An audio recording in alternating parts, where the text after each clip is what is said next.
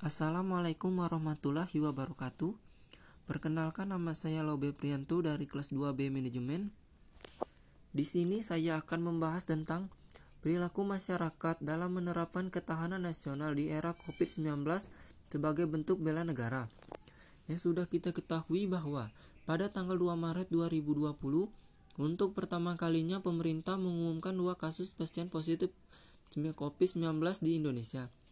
Sejak Januari saat virus corona jenis baru ini diumumkan dapat menular antar manusia dan sudah menjajah di berbagai negara lain selain Wuhan di Cina. Pemerintah Indonesia lantas langsung menutup akses penerbangan langsung dari dan ke Wuhan yang ada di sekitar enam bandara. Antara lain Bat Bandara Batam, Jakarta, dan Pasar, Manado, dan Makassar. Berbagai negara melakukan lockdown sebagai salah satu strategi masuk dan keluarnya penduduk untuk membatasi atau memperlambat gerak pandemi virus corona yang dibawa oleh manusia. Namun banyak juga yang tidak melakukan lockdown. Masing-masing negara memiliki strateginya masing-masing. Namun isolasi mandiri dan physical distancing pembatasan jarak fisik dilakukan sebagaimana protokol kesehatan COVID-19 yang diterbitkan oleh WHO dan menjadi standar protokol internasional untuk menangani persebaran virus corona yang menggila karena kebrutalan tingkah laku manusia. Jumlah kasus orang yang terpapar COVID-19 di Indonesia pun terus meningkat dari hari ke hari. Badan Nasional Penanggulangan Bencana atau BNPB sampai tanggal 28 April 2020 menyatakan ada sebanyak 9.511 orang positif. Sembuh, sembuh sebanyak 1.154 orang sembuh dan meninggal sebanyak 773 orang telah meninggal dunia akibat virus tersebut. Dari aspek peraturan undang-undangan, setidaknya Indonesia telah memiliki dua undang-undang.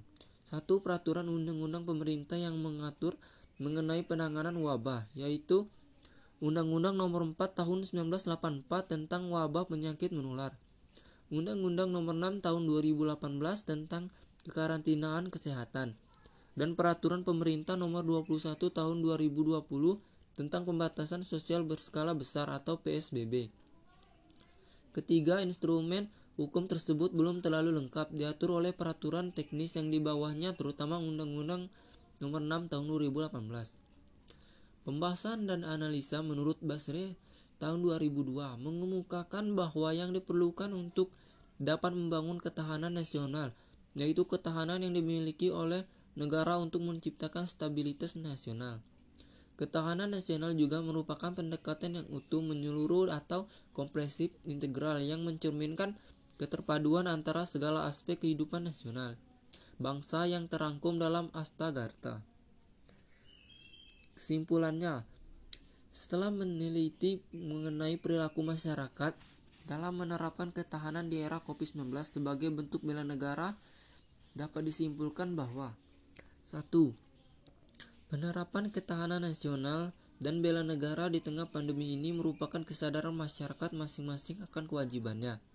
Kesadaran ini perlu ditumbuhkan melalui sosialisasi pemerintah terhadap masyarakat yang akan kurang pengetahuannya. Proses sosialisasi ini untuk ketahanan dan bela negara akan berhasil di setiap warga dan negara. 2. Masyarakat yang sudah menerapkan protokol kesehatan yaitu masyarakat yang tahu bahwa akan pentingnya menjaga jarak, memakai masker saat keluar rumah, dan selalu stay at home untuk memutus atau mengurangi rantai penyebaran virus COVID-19 ini. Kegiatan tersebut sudah bisa dikatakan sebagai salah satu contoh penerapan ketahanan nasional dan bela negara. Di sini ada beberapa saran juga.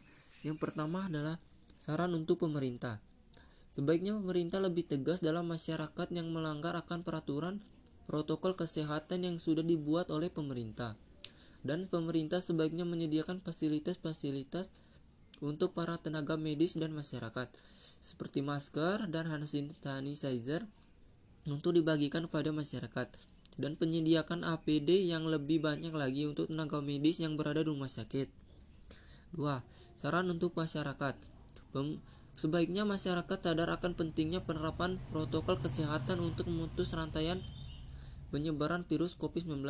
dan selalu melakukan cuci tangan, menjaga jarak, memakai masker saat keluar rumah dan olahraga yang cukup, serta makan makanan yang bergizi juga seimbang. Mungkin hanya itu saja yang bisa saya sampaikan. Sekian, terima kasih. Wassalamualaikum warahmatullahi wabarakatuh.